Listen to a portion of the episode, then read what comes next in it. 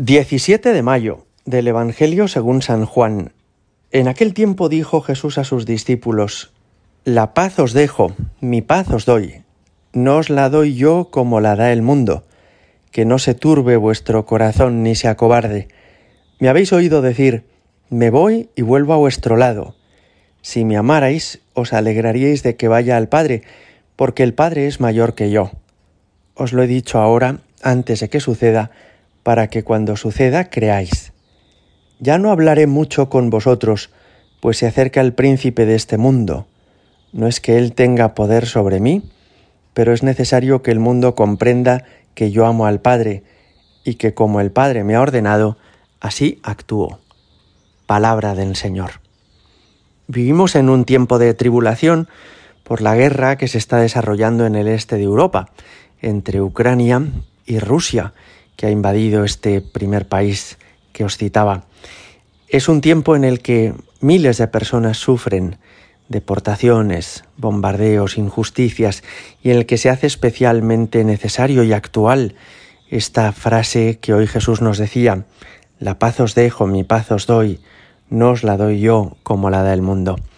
Son días para pedirle a Dios por la paz y para entender bien en qué consiste la paz verdadera. La paz no es solamente la ausencia de conflicto. La paz no se consigue cuando uno de los dos bandos en litigio consigue aplastar al otro. La paz que Jesús quiere darnos no es la paz de los cementerios, cuando ya se ha aniquilado a una población y entonces ya no ofrece resistencia. La paz verdadera, la paz que Dios nos da, es aquella de la que nos hablaba el Papa San Juan Pablo II. Por ejemplo, en la Jornada Mundial de la Paz del año 2002, donde repitió en varias ocasiones, no hay paz sin justicia, no hay justicia sin perdón. Efectivamente, la paz verdadera no es que una parte se imponga sobre la otra, sino que se haga justicia, que se vea en qué medida tienen razón cada uno de los bandos que están enfrentados y que se muestre la verdad sobre las cosas, de manera que se haga justicia, cada uno reciba lo que merece, lo que es suyo, lo que le es propio. Y decía el Papa esto, no hay paz sin justicia, no hay justicia sin perdón, porque efectivamente la justicia no consiste en que de una manera implacable se exija a cada uno lo que cada uno tiene que hacer, sino que también desde el corazón humano sepamos aceptarnos y perdonarnos a los demás. Cuando hay rencor en el corazón, cuando hay resentimiento y odio, ni siquiera es posible aplicar la justicia, porque cada uno utiliza la justicia para vengarse de su adversario. El Papa nos decía esto, no hay paz sin justicia, no hay justicia sin perdón. Creo que esto nos da mucha luz también para iluminar otros muchos pasajes de nuestra vida reciente.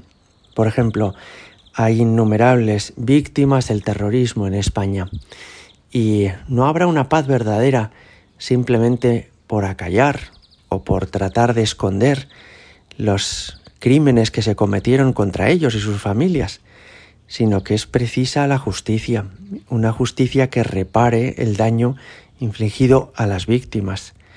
Y es preciso también ese perdón, que desde el corazón, que desde el interior del ser humano seamos capaces de amar, de perdonar a quienes nos han hecho daño. También se habla con mucha frecuencia de una memoria histórica, es decir, de recordar el pasado con honestidad, conforme a la verdad. Y eso es muy importante. Pero también es muy importante recordar aquí esto que nos decía el Papa San Juan Pablo II.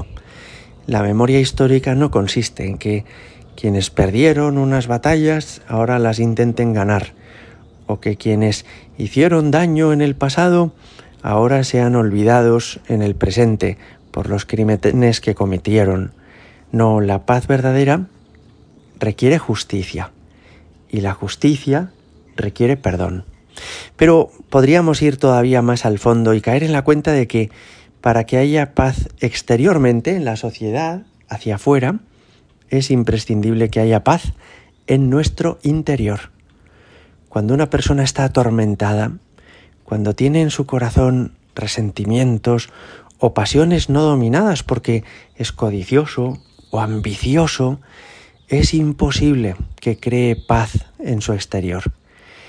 Para que nuestras familias tengan paz hace falta que cada uno de nosotros tengamos paz interior, que haya paz en nuestro corazón, que haya paz en nuestras almas. Y para que haya esa paz hace falta esto mismo que nos decía el Papa, es decir, que reconozcamos la verdad, nuestros errores, que pidamos perdón, que Dios nos perdone, que nos reconcilie con Él. Hoy te pedimos, Señor, que nos concedas el don de la paz, pero no como la del mundo, no de cualquier manera, sino esta paz que brota del interior del corazón humano cuando está reconciliado contigo, esta paz que busca la justicia, esta paz que promueve el perdón. Gloria al Padre y al Hijo y al Espíritu Santo, como era en el principio, ahora y siempre y por los siglos de los siglos. Amén.